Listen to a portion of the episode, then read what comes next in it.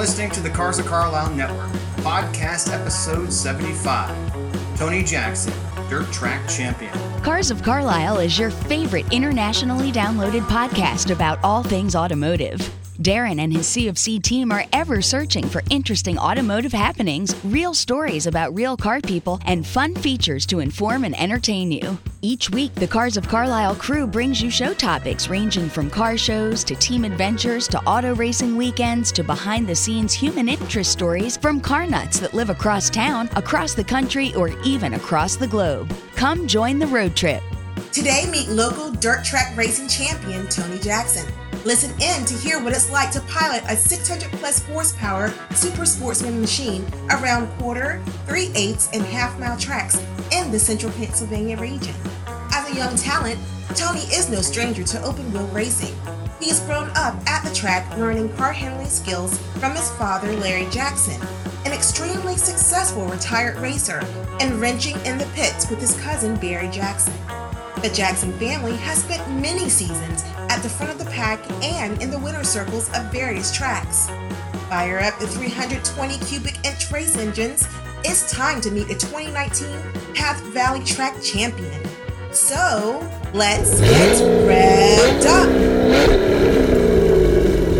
Hello and welcome back, Cubers, to your favorite informative automotive podcast. I am your trusted host, Darren, and this is episode seventy-five, and in this I sat down with a thirty-something race car driver in this area, Tony Jackson. He comes from a long line of uh, racing family members, and he is a very, very dynamic driver, very smooth on the track. In fact, I spent uh, most of the twenty nineteen season checking out his racing style over the recent weekends with friends, and uh, he is just very smooth in traffic. You'll hear him talk about what it's like to be piloting a super sportsman. What impresses me is the fact no matter where he starts in the field, he can work his way up through and thread like a needle to get up into the top two, top three positions easily. Uh, a very, very gifted and naturally talented driver. So excited for you to hear more about that. Before we get into the trivia question and jump to the interview with uh, Tony, I want to take this time to tell you all about the things that are happening with our friends at the A A C A Museum. It's Fall Meet Week in Hershey. The A A C A Museum is excited to welcome their friends from all around the world. The museum will close at noon on Wednesday, October ninth, so that they can prepare for the Night at the Museum event. This is a fun evening of friends and fellowship in the hobby where this year they're going to honor Carlisle Events co-founders Bill Miller Junior and Chip Miller. Call the A A C A Museum directly for any remaining tickets that are available if you'd like to attend. Phone number there is seven one seven, five six six, seven one zero zero. The museum will open late on the tenth of October and the eleventh of October, but staying open until nine p.m. This allows anyone that's attending the Fall Meat Field event to then go over and check things out at the museum. Also join them on Friday morning, the twelfth of October, from eight thirty a.m. to ten thirty a.m. for your chance to go behind the scenes. Caffeine Behind the Scenes is an event allowing you to have exclusive access to the museum's collection of storage garage. You'll get to explore fifty to seventy-five additional vehicles that are currently not on view in the main museum. Coffee and donuts are served while supplies last. No advance registration necessary. Join the fun from eight thirty to ten thirty a.m. on the twelfth of October. Admission is by donation to support the A A C A Museum. The event sponsor that they'd like to thank is National Parts Depot. Visit A A C A museum dot org for full details. Just follow the road directly behind the museum to find the garage. Parking is available in the main museum parking lot. Also on Saturday, the twelfth of October, teens and parents are encouraged to attend the Stay Alive While Driving program from one to two p.m. Professional race car driver Lauren Elmer will be there to share tips and techniques to drivers of all ages and how best to avoid car accidents. He will also discuss teen driving while teens are distracted drivers and what parents can do to help with that. He'll also talk about unintended acceleration and what drivers can do if that happens. This program is free with your visit to the A A C A Museum on Saturday, October twelfth. What they ask is that you register in advance so that they can prepare adequately. As far as this week's trivia question, let's keep it around the dirt track, and this is what I have in mind. Name three distinct differences between a sprint car and a super sportsman race car. That answer at the end of this episode. So now let's head towards Newville, Pennsylvania, and sit down with Tony Jackson.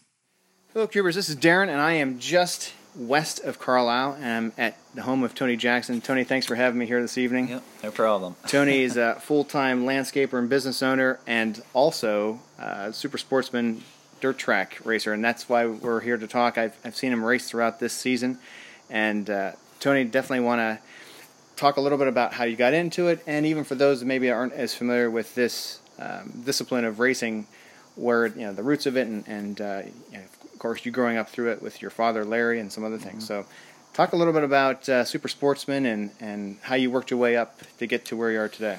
Yeah, so basically I got, uh, I kind of was, like you said, raised in it. Um, my dad raced uh, Super Sportsman at Silver Springs from the oh, mid to late seventies up into the early nineties, um, most years with my uncle. So uh, giving away giving away my age a little bit, I was born in I was born in eighty-four. So obviously, you know, once I got to be a few years old, I, I can remember a lot of it in the late eighties, early nineties. So I was there on, you know, I grew up at the Springs on Saturday nights when I was my son's age now, five, six, seven, eight years old. Um, and then he, he kind of got out of it. Uh, and then as a teenager, uh, before I started racing, my cousin, which would be my dad's brother's son, so he's my first cousin, Barry Jackson, he is a uh, mechanic for a sprint car team, mm-hmm. um, which is similar to what we race, a little bit different. And uh, he's been involved in local racing here, uh, All-Star Circuit of Champions, which basically like an Ohio deal, and then obviously now he's involved with the World of Outlaws, so he travels coast to coast, uh, and that car's kept just right down the road from here. So I, I spent a lot of time with him, learning the ropes as far as working on cars, and uh, going with him, and kind of learned that end of it. And then my first opportunity came along, I want to say, I think around ninety-nine or two thousand. Um, I started to race micro sprints at Path Valley Speedway, mm-hmm. and I raced those through about two thousand four. I think I raced them five years.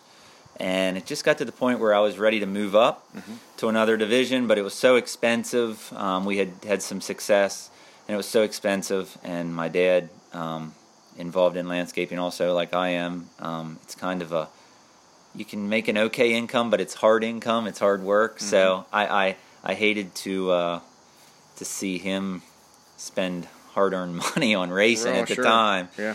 So so I kind of backed away from it and quit and went a different route and just enjoyed watching the races mm-hmm. and doing some other stuff. And then I want to say, let's see, we're in two thousand nineteen, so about thirteen, Claire Finkenbinder approached me and said about coming back and racing, and I I knew I wanted to do it, but I wasn't sure I still could do it because I got a little older and hadn't been in it for so long, and uh, had had married my wife since. I mean, she was not brought up in racing or anything like that, so so I had to run it by her, and she was okay with it, and uh, so here we are now, six years later, and uh, won a championship this year. Absolutely, that's pretty amazing. In fact, so um, that was one that you really had it. You had the clutch on pretty much throughout mm-hmm. the season.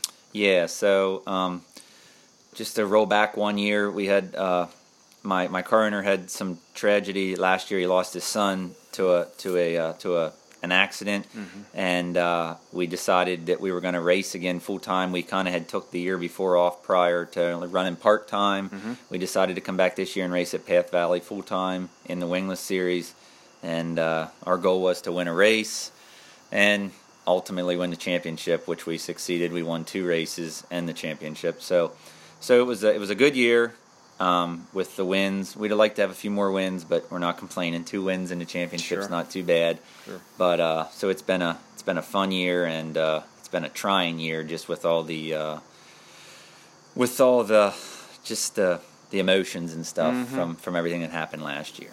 And it seemed like there was a pretty neat tribute just this past weekend. Yeah, yeah. So this past weekend was our was our final points night, which we wrapped up and won the points. And then they also had the uh, the P A micro sprints there, and that's what Britton, his son, was starting to to drive mm-hmm. last year uh, before before uh, before this happened, and uh, so he was a, a young and upcoming, you mm-hmm. know, future race car driver. And so while they were there with us this week, they had a tribute race for him where they ran uh, seventeen laps in tribute to his uh, car number, car number mm-hmm. the same as ours, mm-hmm. and uh, and uh, had a little extra pay on the line for them mm-hmm. too. So, so yeah, it was it was kind of cool. And for those that uh, may have seen uh, Tony race. The, the bounty hunter. I want to talk a little bit about. I, sure. I know you probably told this story four hundred seven yeah. times. But. Yeah. So, um, oh, it's probably been four years ago. The Wingless Series was just getting started. They've been, I think, around. I think this was the sixth year or the fifth. I lose track. Mm-hmm. But uh, it's been at least four years ago. And uh, the the gentleman that was winning a lot of the races up there when they first started, his name was Carmen Perrigo Junior Uh, he still wins races when he runs with us. He doesn't race with us weekly, but he runs here and there. And uh, he was winning everything, every race they ran. The first year there were six uh, wingless shows, and I think he won all six. Wow. And the second year uh, we had twelve shows, and I think he won the first couple. And then we started to race. We, we decided we were running wing shows at the time. We were running the regular Super Sportsman Wing Series. Mm-hmm. We decided we wanted to try our hand in the wingless, so we went up, and the first time we, we really liked it, so we kept going back. Well, we kept getting faster and faster and faster, and finally they put a they put a little bounty out on Carmen because he had won, I think, maybe eight of the first ten shows wow. they've had in this series, and no one could beat him. And uh, not too far into that second year, our first year there racing, after they put the bounty on him with the extra money, we actually won it. We beat him, finally beat him. We were the first guy to beat him, I think, or something. I'm not sure. He had won so many or all but all of them. And uh, and so they, the the announcer at the at the track, Mike Donald, he kind of, uh, I guess, gave me that nickname, the Bounty Hunter. Mm-hmm. and, it, and it has stuck with me. Well, it's in the, so, the graphics, on, for those, yeah. we'll try and get some photos out there on Instagram, but the car is uh, very cool with, yeah. uh, with the yeah, graphics. Yeah, we... We went with uh, with that up the side the past two years as far as the, the name Bounty Hunter, and it mm-hmm. kind of kind of sticks out. It's oh, pretty it cool. Oh, it does stand out. It really does. Well, for those that maybe aren't as familiar with Super Sportsman, it's it's similar to sprints, but it's a it's a little different animal altogether. Do you want to talk about the setup, the chassis, and yeah, of course, obviously, so, the lack of wings? And mm-hmm. So the the Super Sportsman's been around for years. Uh, like I said, our, the home track for, for Super Sportsman was Silver Springs for years, and unfortunately, that it's it's went away, and now it's a Wegmans and all that. But mm-hmm. um, after they left there, they went to Susquehanna for a short time, and basically wound back up at Williams Grove for quite a few years. Uh, I got the privilege to race at Williams Grove my first two years in the, in the series when I raced, and I think it was fourteen and fifteen, and we actually won the last Saturday night race wow. at Williams Grove, and it was my first race I ever won, so I got my name in the record books at Williams Grove, That's which incredible. was which was pretty cool, yeah, because um, it's one of the most historic dirt tracks in the, in the country. Right. So I did get a win there. Um, after two years of racing there, Um, the, the series moved to, to Susquehanna, which is now considered BAPS Motor Speedway, and we got a couple wins there with the wing. Um, when we were doing double duty, we were racing there on Saturday nights and Path Valley on Friday nights. So that's where the, the Super Sportsman Series is active now. They race at BAPS on Saturday nights, and uh, the Wingless Series races at Path Valley on Saturday nights. But the series is similar to, to uh, like a... Uh, a sprint car, other than the motors are a little different. Uh, we mm-hmm. run, we're, we're, you know, our cubic inch size is smaller, so less horsepower equals less money to build them. Sure. Um, let's see. The, the frames are similar but a little different. We the tubing's a little different on the bottom, um, and a little heavier. Uh, our cars are roughly one thousand seven hundred fifty pounds. And I haven't kept up with it, but I think sprint cars are in the thirteen to fourteen hundred mm-hmm. pound range. Um, and I think their motors now are probably in the nine hundred horsepower range, where ours is in the sixes, six six fifty, okay. mm-hmm. uh, maybe even less than that. But so anyhow, there is a difference there, and uh, and like I said, there's also a difference in what it costs to, to run a four ten sprint car versus a, a, a Super Sportsman. Mm-hmm. Um, so so that varies a little bit, but all in all, you know, it's, it's just still, as exciting. Yeah, it's just as exciting.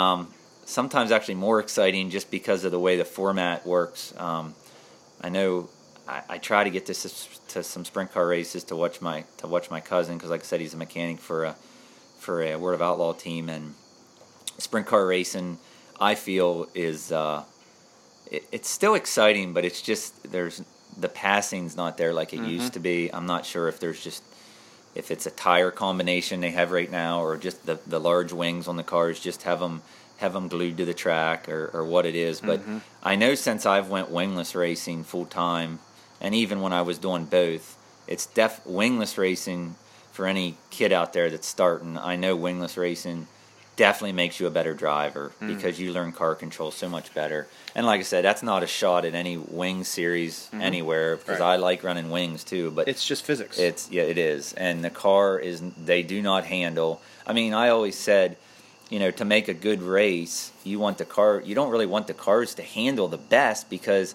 the better they handle, I feel the less passing there's going to be. So mm-hmm. if you take the wings off and they don't handle as good, you're going to have cars that are that are really good or, or off a little bit or whatever. So you're going to have some, you know, some uh, some changes there. So you're going to have guys that, you know, are better than other guys with making their car work, you know, versus where if, if the wing is just has the car planted, I feel like there's... Uh, it's so, more equalized. Exactly. Yeah. It's more equalized. It's like NASCAR. Yep. Everything is just pretty much yep. governed, and it's just yep. so. And Yep. So like I said, I mean, that's nothing. That's, like I said, that's not a hit at... That's not a hit on wing racing. It's mm-hmm. just my, my personal uh, my opinion on it right now. And, and I mean, like I said, I love going to watch a, a sprint car race. It's just um, when you get used to going and watching cars start ninth, tenth, eleventh, twelfth and, and win races, um, that doesn't happen too often when you go to a sprint car race. Um, and what I was referring to there was like our series, uh, you know, our high point man or the winner from the previous week, the, you know, the way we handicap our system, mm-hmm. you start somewhere between ninth and twelfth, and a lot of times the winner, you know, comes from seventh, eighth, ninth, tenth, eleventh, twelfth, where sprint car racing, it's usually off the front row. Yeah. So, um, and Tony's being very, very humble. I've been to a handful of his races at Path Valley this year, and just that going from second or from ninth to second, yeah. or working your way all the way up through the field. And one of the things, Tony, that I've noticed is your patience. I mean, obviously, mm-hmm. it's almost like chess, and and, yeah. and you're the driver, I'm not. Yeah. But it's I've noticed where there are times if you are there, you've got you're pushed down to the inside, and you like to run high and clean. You'll actually back off the throttle, you know, drop a couple positions, two, three positions, thread your way back up, take the high line, and then drop back down. Yeah.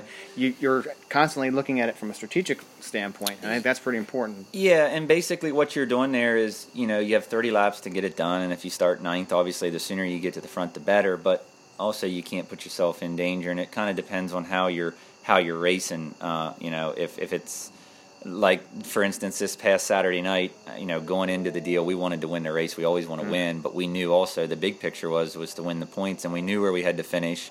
If the guy we were we were racing, Billy Bryan, would win the race, which um, he started eighth in the feature, I started ninth. Um, he got going really good early on and got to the lead fairly quick, probably within like the first eight or nine laps. You guys really push each other. Yeah, we do, we do. Mm-hmm. We race hard against one another, which is pretty cool because he's a veteran and uh, he respects me and I respect him a lot because he's uh, he's did well in his career and uh, he's a great addition to our series there that uh, that we have going.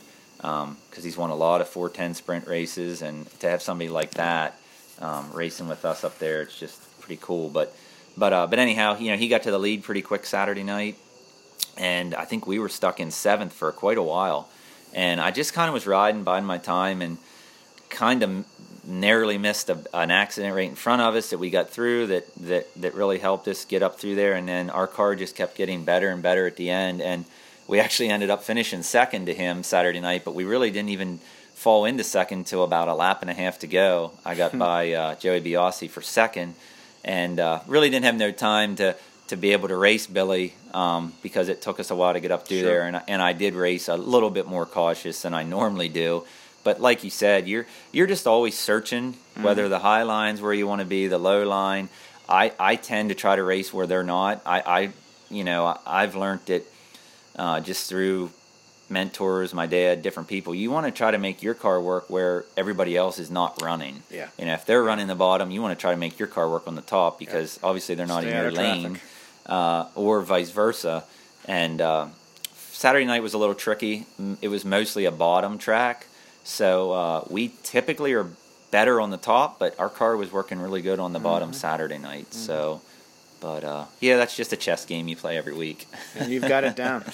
What um, walk us through, for those that aren't as familiar with open wheel and, and dirt track, I mean, that first time you went out in a, in a Super Sportsman, I'm sure the six hundred plus horsepower, it had to have been a pretty amazing thrill. Yeah, so the first time, because I can definitely remember, uh, we went to Lincoln Speedway for the four ten. That's a half mile, right? It's a three eighths. Oh, Lincoln's okay. a, Lincoln right. is a three eighths. Um, we went there the opening, I think it was opening day for the four tens, which is like late February, early March. And uh, we went there for that because they were having an open practice after the race. Mm-hmm. And, of course, it was a day show, so till we got on the track, it was basically like racing on asphalt. So... you need to have your car very, you know, tight so it's not loose on you because you're you're you don't have a lot of grip whenever sure. the track's that dry and slick. And uh, the first couple of laps was like, wow, this this is definitely. I mean, I hadn't drove a car in a long time, and and I had drove a micro sprint before this, so there's a huge difference. Oh yeah. Uh, so it the the first year was definitely a learning curve. The first half of the year was really rough. I mean, we were just wanting to uh, qualify for races. And then it became a deal where once we qualify, okay, let's shoot for a top fifteen. And you just slowly build and build and build. And I do think towards the end of the first year, we had either one or two second-place finishes. We almost wow. stole a win our first year towards the end of the year. And then the second year we came out, we struggled a little bit early, but then we did, like I said, get going middle of the year, and then we got better and better. We kind of fed off that. We, we got our first win at the end of our second year. Gotcha. Okay. And then that was kind of our turning point. Yeah. From then on, I felt like... Your confidence was full. Yeah, and... I felt like we were a, a car that could win any night we went to the racetrack mm-hmm. after we got that first win. Mm-hmm. Just because we were... Uh, you kind of kn- you, you you you kind of know you can do it then. Sure. So, so like you said, your confidence... Racing is, as a driver standpoint, confidence goes a long, long ways. Yeah, it does. Yeah, it does. So... What, uh, from a... a handling standpoint, obviously mm-hmm. counter steering and, and mm-hmm. really when it's, it's starting to push and the understeer and everything else, what are other elements in, in the physics of, of driving Super Sportsman that maybe the, the average listener may not even be aware of? So, um, I mean, you covered a lot of it. Like I said, the, the one thing with the wingless cars versus the wing cars, uh, you definitely do a lot more counter steering just okay. because the car's not under you as much as it, it, it is with the wing. Mm-hmm. Um, But I'm one that likes really, really good brakes. Um, I, I are, we kind of had a little problem with that Saturday night. We changed brake rotors and stuff after hot laps because my brakes weren't very good. Okay. I just like to have good brakes because I really like to charge the corners in traffic and stuff. And I feel like when you have guys in front of you, the last thing you want to do is run into them. So sure. when I go to use my brakes, I want solid brakes. I don't want brakes that are spongy that mm-hmm. take, because that's just kind of like an eerie feeling to have. Mm-hmm. And I and I've actually finished some races. I won a race at Path Valley one night um, a couple years back. I think it was two years ago. I got the lead, and with like eight to go, um, it was a fast track where we were running the top. So you don't use a lot of brakes when you're kind of rolling around the top on the cushion. Um, but yeah, like you a still, power on drift. Yeah, but you still need them. And one time I went to, to, to just touch them a little bit, getting into the corner to set the car, and they went to the floor. I had no brakes. My we had I can't remember. I think we broke a line, so all the brake fluid pushed out. So we had wow. no brakes at all. So the last eight laps, it was kind of a little hairy because if I would have jumped a cushion or something, mm-hmm. we definitely would have been in the fence and probably upside down or who knows what. But I, I'm one that likes good brakes. I like I, I want good brakes all the time just because I feel like you can charge harder. Yeah. Um, when you have good brakes. Are you left foot on the brake so you can feather yeah, and everything? Yeah, okay. So you're, you have a, yeah. a brake pedal on the left and a throttle pedal is on the right. Mm-hmm.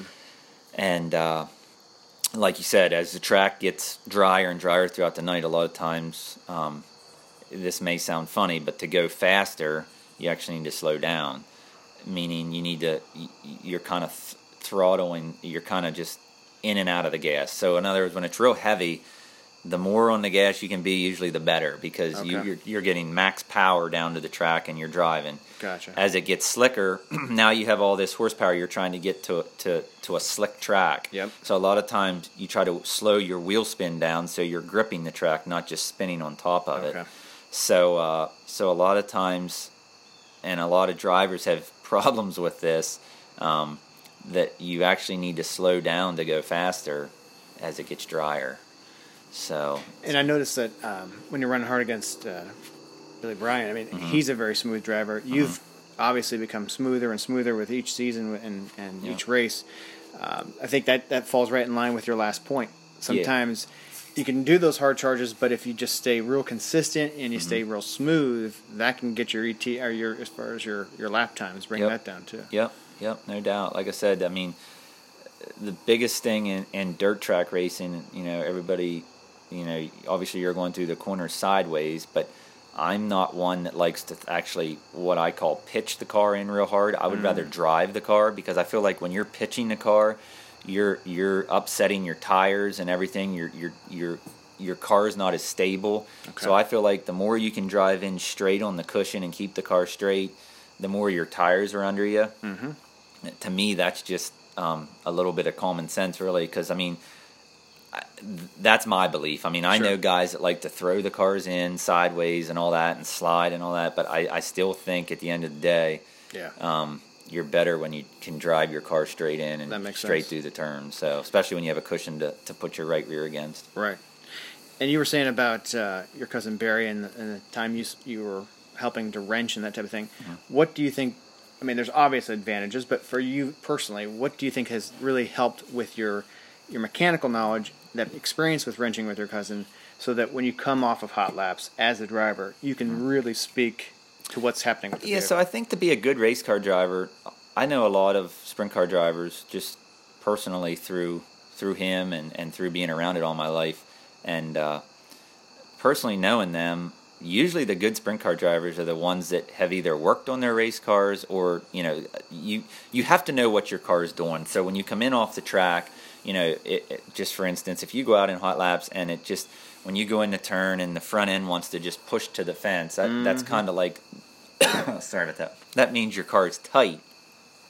So when your car is tight, typically you need more stagger, so you need more tilt in the car, mm-hmm. so the car turns into the corner, mm-hmm. um, or vice versa. If you go in and the car wants to come around on you in mm-hmm. the back, that means you're loose, out. So you want to actually tighten up a little bit, take stagger out. Um, or you can adjust with air pressure or uh, shocks. Um, you know, there's a bunch of different things you can do, moving your right rear, your left rear in or out. So we have a lot of different ways we can adjust um, the cars, but definitely being around the setup part of it early on in my career helped me as a driver. There's no Good. question, um, just because I think that the the biggest thing is when you come off the racetrack, to be a good driver, you got to be able to tell your mechanic, here's what we need to do. Mm-hmm. This is, and, and I've been around some sprint car drivers when they've got out of their cars at the racetrack, and they really have no clue what to tell their mechanic. And wow. it just kind of kind of surprises me. It's like, how'd they get this far with not knowing yeah. the track better than what they do, right. or how what the car's doing? Because it, you know, I guess some people just pick it up different than others. But uh, but like I said, that's definitely a a big help, because some of the best sprint car drivers in the country that's ever drove or anything usually are guys that either work on their own cars or know or definitely right. know how to came work up on that them. Way, they yeah. came up that way. Yeah, yep, for for sure. Now, do you have a radio back to your, your crew? No, all okay. we have is a uh, we have a one way radio where we can hear from the the uh, the officials. Okay, there's one official that'll talk to us and basically get us in line. Between the cautions, they'll they'll line mm-hmm. us up. They'll mm-hmm. tell us where uh, the computer scored us prior to the last caution. Sometimes we don't agree with it, but we have to listen, because well, that's yeah, where right, that's right. where we're at. But yeah. Uh, but yeah, so basically, there's no two-way radios allowed. Okay, it's just uh, what we can hear from from the officials in the booth, and then really the only thing we can do with any kind of uh, communication would be just hand signals through the fence with mm-hmm. our with our team. Okay. And how aware are you of what lap number you're on? Because I imagine after uh, if you're in deep into a thirty lap yeah. race and you don't have the two way communication, I don't I don't get a lot. I mean, I don't get a lot of time, but you do get a little bit of a chance when you come off a turn four, at Path, like at Path Valley, mm-hmm. and it's a small track. Right. You can glance real quick to the left and see the scoreboard okay, over okay, there, and okay. usually they have, you know, they keep up with it with the board, but. Obviously, under yellow, I'm always looking. I always look when we're under gotcha. yellow to okay. see to see where we're at. But um, if we go along, like if we take the green flag and, and we go quite a few laps without a yellow, I, I will try to glance mm-hmm. uh, if I'm not in heavy traffic, mm-hmm. uh, just to see where I'm at, so I know how many laps are left because mm-hmm. um, obviously that's important. Well, sure. And so. we were talking earlier about how you make those chess moves and you drop back and thread through and what have you. All that's happening so fast. Do you find that it's almost um, you're just going off of your your, net, your instincts, or are you at times when you're coming up, you're wheel to wheel, maybe you're two or three abreast on the back straight, what have you? Do you ever feel like? Um, I mean, how do you how do you keep manage it all? Because there's a lot well, happening around you. Yeah, it is. I, I just think maybe that's why certain people are maybe better at it than others. I think guys with good reflexes, obviously. They excel in racing because, sure. I mean, it, things happen so quick. Um, typically, when I go out before a race, I try to drive around the first lap and just try to look at the surface and see where I think I need to run just by reading the soil. The, the do you t- walk the track like ever? Or do you? I do sometimes mm-hmm. between uh, okay. like the heat races and the feature. Um, sometimes I don't get time. My, my uh, crew guys sometimes go out and check it out. But uh, it's just something that, you know... You just once you the the more seat time the better. You kind of sure. learn you kind of learn where typically you need to be on the track, and you just kind of hope that uh, the cars you're racing with are in the other lanes, or you go to the other lanes they're not in. But yeah, you got to have good reflexes, and uh, you just try to put yourself in the best position you can, really. Yeah, and that's something very interesting. Uh, when you said that, it made me think about checking the track, but unique to dirt track racing, I think. Is uh, it's a living it's a living track. It's, mm-hmm. it's changing it's, from the time you your heats to the time you do the feature. Um, granted, you can say that I guess about asphalt that weather conditions and the and the temperature of the track and the, and all of that, but that the surface itself is changing its mm-hmm. pitch, its its density, everything is not going to be the way it was an hour previous. Yeah, definitely. I mean, like I said, typically on a normal night. Basically, we're basically just tight, tightening the car up as the night goes on because gotcha. the track's getting drier and drier and drier as right. the night goes. All the so moisture's coming out. All the moisture's coming out. Um, so typically, the free, the freest we have the car all night is for hot laps, and then we tighten the car up a little for the heat race, and then usually tighten the car up either either a little bit more or a lot more for the feature. Okay. This this. Just for example, this week we only tightened up a little bit for the feature, and we probably should have went a little tighter. I mean. We finished second, but we, we definitely, if we'd have been a little, we'd even been better this week, but we just, mm-hmm. the track kind of fooled us this week. We mm-hmm. thought, we didn't think it changed much from the heat to the feature, but it actually did. Okay. So. Yeah. And that's, again, it's a, it's it's a, a gamble game. And the guessing game. yeah. Yeah. That's well, you've sure. got a really great crew around you. I yeah. know the Finkenbinders and, and yeah. uh, everyone has been uh, really well working together. And like you said, um, past that second season, it all began to come together and click. Yeah, sure did. sure did. Well, I'll give you a final word if you want to put a shout-out to sponsors, to car owner, anything that you want to do. I'm going to let you have the final word, Tony. Yeah, well, I mean, like I said, it, we I wouldn't be doing this if it wasn't for Trip Finkenbinder. I mean, like I said, he he supplies us with uh, basically the best you can buy. You know, we have good motors, good chassis, the whole nine yards, all the products we need to succeed. That's why we succeed. Um And uh, obviously the guys that all help, uh, Derek Lay, good friend of mine for years. He lives just back the road here. Um, he helps every week. We, you know, it's uh, just not like show up at the racetrack. You know, we have shop night through the week, so mm-hmm. it's you know, it's there's a lot more goes into it than a lot oh, yeah. of people think. Oh, yeah. um, Joey Piper, another friend of mine, just lives up the road, not that far. Uh, uh, Todd Schellenberger, Schellenberger, he's uh, he's there uh, all the time, and he's been a great. really good help because he's been around racing all his life. He used to race go-karts and stuff, so he uh, he has a lot of background knowledge. It helps, and then uh, and then obviously Trip, um, he helps too with the owner and, and setting the car up and all that. So basically, it's it's it's those uh, those four guys and myself, and uh, and then all of our sponsors. Um, we have McCoy Brothers Construction out of Carlisle. They've been with us since we've started. They've probably been our, our best sponsor we've had. They've helped every year, and they, they, uh, they're a good group of guys. They come support mm. us and watch us. And then we have uh, Chaz Fingeminder from the Country Butcher Shop here in uh, Plainfield. He's been with us since we've started. Uh, Hip and Steel's Auto Service, which is just right up the road here mm-hmm. on two thirty-three. Mike, he's uh, been friends with Trip for years, and he's been with us since we've started. That's the thing. Most of our sponsors have been with us every year since we've started. And a lot of them try to make it to the races, too, to watch us and support us, which means a that's, lot. That's going to say, that's more than just a check. Yeah, exactly. So, uh, and Gary Handmaker builds our motors. You know, they're uh, they're great motors, stay together for us, and, and uh, so that's, you mm-hmm. know, we got a lot of power there. Um, Joey Piper, he has an advertising business. He's the guy that helps on the car. He throws in and helps when he can too. So, like I said, we have a lot of, a lot of, uh, a lot of good sponsors and a lot of good, you know, guys that help every week, um, week in, week out. And if it wasn't for that, you know, we wouldn't be sitting here talking about a championship, obviously, no, because no. it takes more than just like myself or Trip. It takes a lot of a lot of hands to well, make Chelsea it go around. Chelsea and the kids, yeah. And they're, I mean, there's yeah, like I said, Chelsea, even if they're not in the pits, they're no, there. So and they're supporting us every week and cheering mm-hmm. us on. And and uh, it's like I said this week after they were interviewing us at uh, the championship.